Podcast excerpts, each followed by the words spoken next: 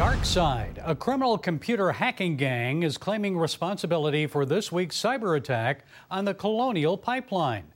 The group, based in Russia, suggests it never meant to cripple American society, just make money through extortion, cyber ransom.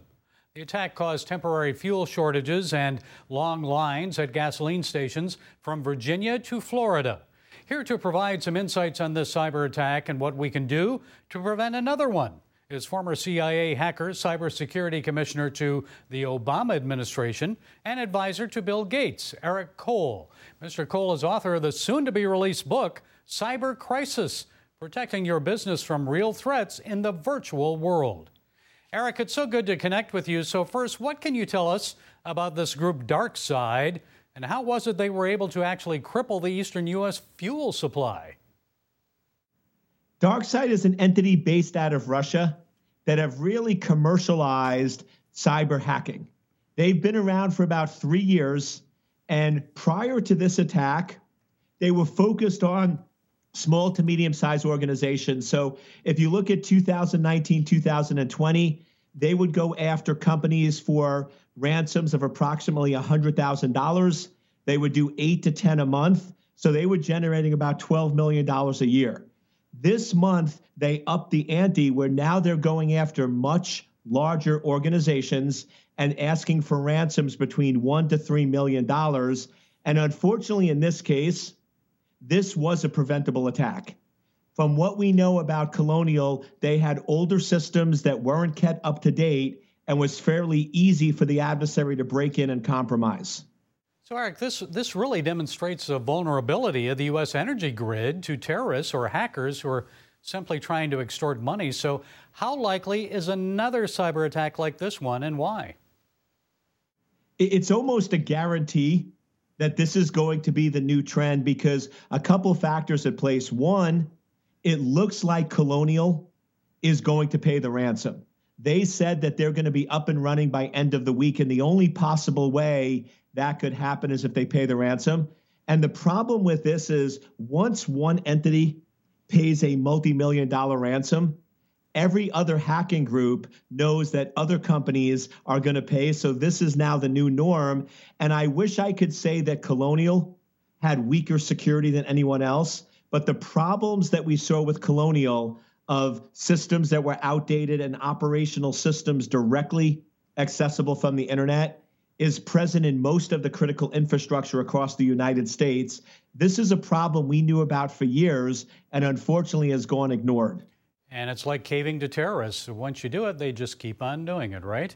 And President Biden says he intends to talk to Russian President Putin about the attack. If the Russian government was not responsible for this, then what can Putin do about DarkSide? Anything?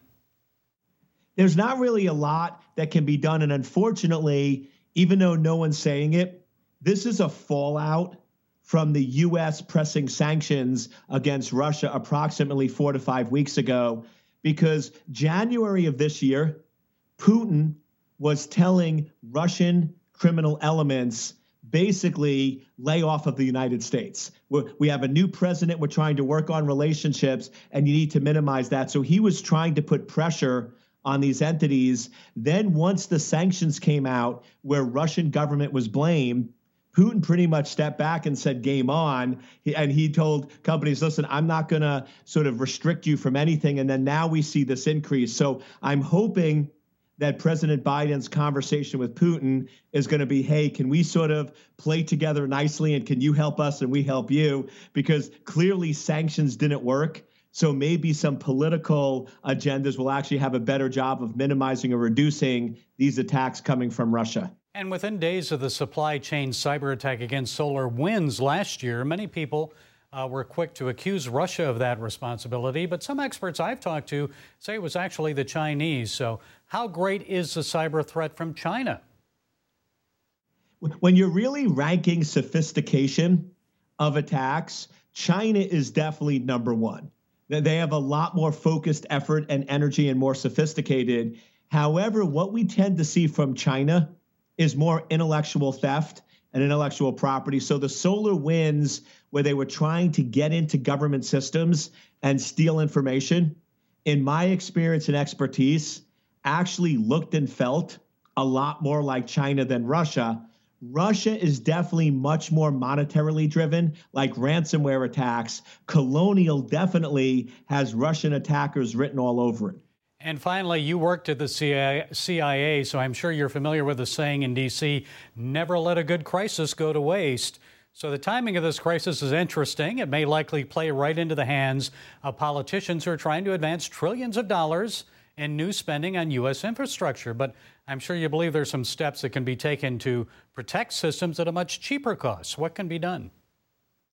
So, first thing that can be done is any operational systems what we call operational technology that runs pipelines or critical infrastructure, those should never be connected to the internet.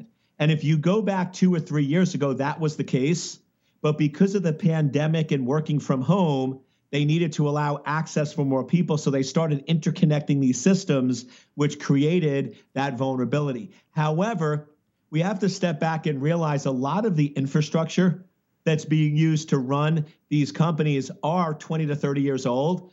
So I actually think that if these lawmakers want to get their bill passed, they need to add the word cyber before infrastructure. Because to me, spending $2 trillion on roads and bridges, maybe, maybe not. Spending $2 trillion on cyber infrastructure and security definitely would make sense based on all the vulnerabilities that are present in our critical infrastructure today. Okay, you're sounding like a futurist there. Eric Cole, cybersecurity expert, author of the book Cyber Crisis Protecting Your Business from Real Threats in the Virtual World, available starting June 1st, right?